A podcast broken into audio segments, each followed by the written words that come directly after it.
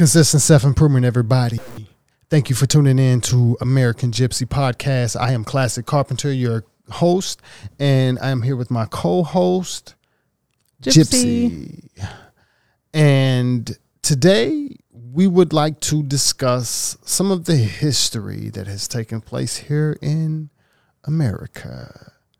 American Gypsy is a podcast that covers the past, the present, and the future, and we are here to inspire and to motivate. We try to focus on the positive things, and we try to, kind of stay on the right side versus the left, but we are not into politics.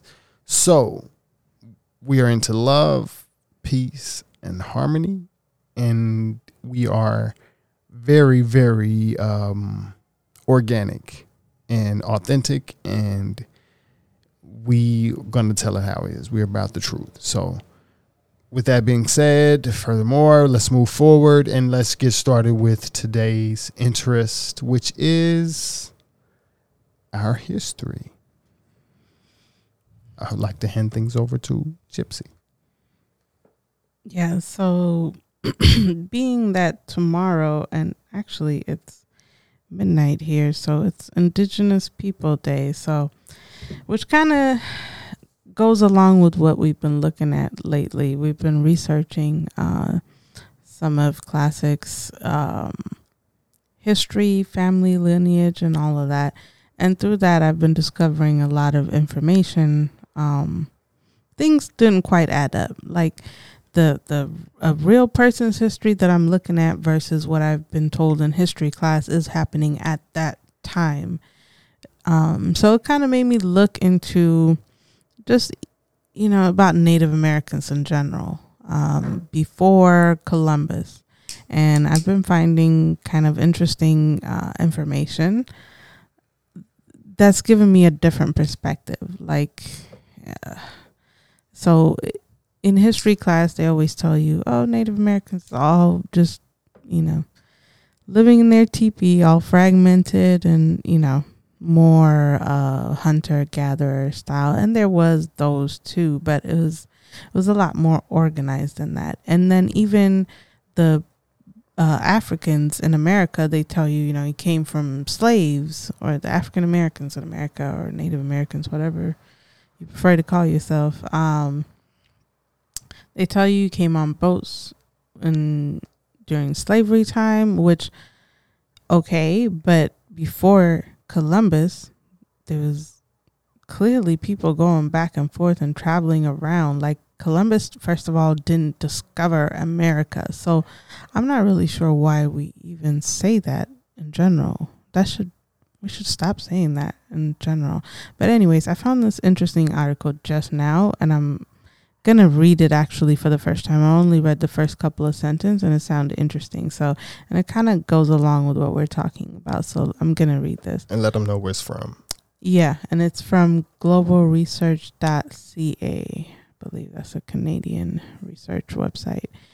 On Monday, and the article is called Before Columbus, How Africans Brought Civilization to America. So on Monday, October 13, 2014, that might be when the article was written. Yes, it was. America's government offices, businesses, and banks all grind to a halt in order to commemorate Columbus Day. In schools up and down the country, little children are taught that the heroic Italian explorer discovered America, and various events and parades are held to celebrate the occasion. This is actually the first time I'm hearing that Columbus is Italian. I thought he came from Spain or something. But anyways, let's keep going. It has now become common knowledge amongst academics that Christopher Columbus clearly did not discover America. Thank you. Not least because it is impossible to discover a people and a continent that was already there and thriving with culture. One can only wonder how Columbus could have discovered America when people were watching him from America's shore. Exactly. ? Contrary to popular belief, African American history did not start with slavery in the New World.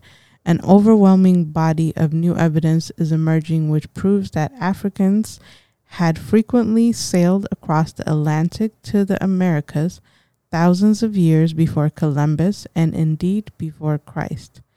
The great ancient civilization of Egypt and West Africa traveled to the Americas, contributing immensely to early American civilization by importing the art of pyramid building, political system, religious practices, as well as mathematics, writing, and sophisticated calendar. And I'm going to stop there because, I don't know if you guys heard, in the Grand Canyon, they've discovered more recently, there's ancient Egyptian artifacts, there's pyramids, a lot of different places. So, yeah. The strongest evidence of African presence in America before Columbus comes from the pen of Columbus himself. In 1920, a renowned American historian and linguistics, Leo Weiner of Harvard University, in this book, Africa and the Discovery of America, explained how Columbus noted in his journal that Native Americans had confirmed that black-skinned people had come from the southeast in boats, trading in gold-tipped spears. Yeah, gold. That sounds like Africa to me. Yeah, it does. One of the first documented instances of, because there was royalties in Africa at this time. How you going to tell me? Anyways, on one of the first documented instances of Africans sailing and settling in the Americas were black Egyptians led by King Ramses III. Oh, my God. I know a lot of African Americans say they trace their lineage back to Ramses III, and that would make sense. Why? Oh, my God. Yeah. During the 19th dynasty in 1292 BC. In fact, in 445 BC, the Greek historian Herodotus wrote of the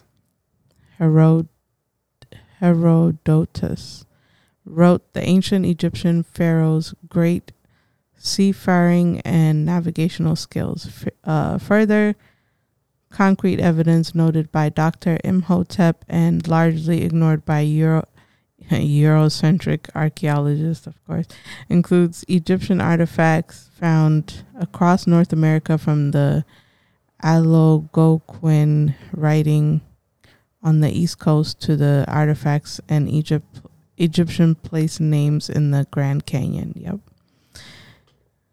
I don't know if I should. In 1311 AD, another major wave of African exploration to the New World was led by King Abu Bakari II, the second, the ruler of the 14th century Mali Emperor. More gold, it looks like, came about, which was larger than the Holy Roman Empire. The king sent out 200 ships of men, that's a lot, and 200 ships of trading material, crops, animals, cloth, crucially African knowledge of astronomy. What? Crucially. Okay. Religion and arts. Wow. African explorers... Wow. Crossing the vast Atlantic waters in primitive boats may seem unlikely or perhaps far-fetched to some. Such incredible nautical achievements are not as daunting as they seem, given that numerous successful modern attempts have illustrated that without an oar, rubber, or sail, ancient African boats, including the dugout, would certainly have been able to cross the vast ocean in the matter of weeks. Yeah, kind of like how they're doing right now from Africa to Italy to escape persecution. So there's that. So I hope that shed a little bit, I hope that gave you a little bit more perspective on, what we're always told about, just in general, Africans been coming here. We've had kingdoms and all of that. You don't think they thought to travel here and all of that stuff. So it's good to actually read the history books on your own as an adult without being in school, so that you can use your own discernment to decide, instead of just kind of saying, okay, yeah, I learned that in school. It doesn't even matter anymore, because even when I'm looking at American history, a lot of these names and slave names and all of that, they're the same people that are here now, and it's not that far away, the lineage, when you trace it back. So it's really important so that we stop, repeating these cycles, because whenever you look at history, you look at a lot of different cycles that could have been broken if we just learn from the last one and all of that. But exactly. You got some things to add, Classic? I would like to say that me personally, I have learned a lot over the past week or two, just from the little bit of research that I've done about my own personal family history. It has definitely made me feel a lot more complete as a human being, even to get a better understanding that I know who I am. I know kind of where my history is going. I've learned a lot even about the men in my family and the heart that they had, and even just from it's so parallel with the beliefs of the Bible. Of course, they were very religious as well, but to show that the faith that they had in the Almighty is probably one of the only reasons that I am alive today. So I'm very grateful for my history, and it is definitely a mystery, and we are connecting the dots. But it's scary. Being honest, it's scary, Consistent self-improvement every day, one day at a time. That's basically all that you can really do. So as we look into this history, and as we ask that you look into this history to really get a better understanding of where you come from, it's not that far away. These are just basically a couple of generations away. So you ask your relatives to ask their relatives to ask their relatives to see, exactly what they know and what they've been told. See, we've learned that a lot of things that people were told growing up is not actually the truth, and it's not quite parallel with the things in your history book. So you can ask your relatives, hey, what actually happened around these times? And, what do you remember? What do your relatives remember? What did your grandmama say happened? What her grandmother said happened. You can ask these things, and they add up to, where we are today and what's happening today, and the traumas that have been genetically passed on to us today that we have to deal with. So I was born in Oxford, Mississippi. I now live in Los Angeles. The job that, or the positions that my family played in Mississippi are similar positions that I play in Los Angeles, in downtown LA. So I can't ignore these things, even when I look back and ask my father, hey, something's weird. So we start to connect dots. Consistent self-improvement, one day at a time. I wish everyone the best. We're going to go ahead and close this out. American Gypsy Podcast. Please follow us at American Gypsy YouTube channel. Subscribe, donate, like, comment. We need all the support that we can get. Grab merch from luamlee.com, luamlee.com.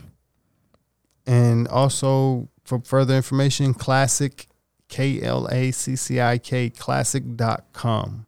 Can give you a little bit of insight on who we are and, what we do.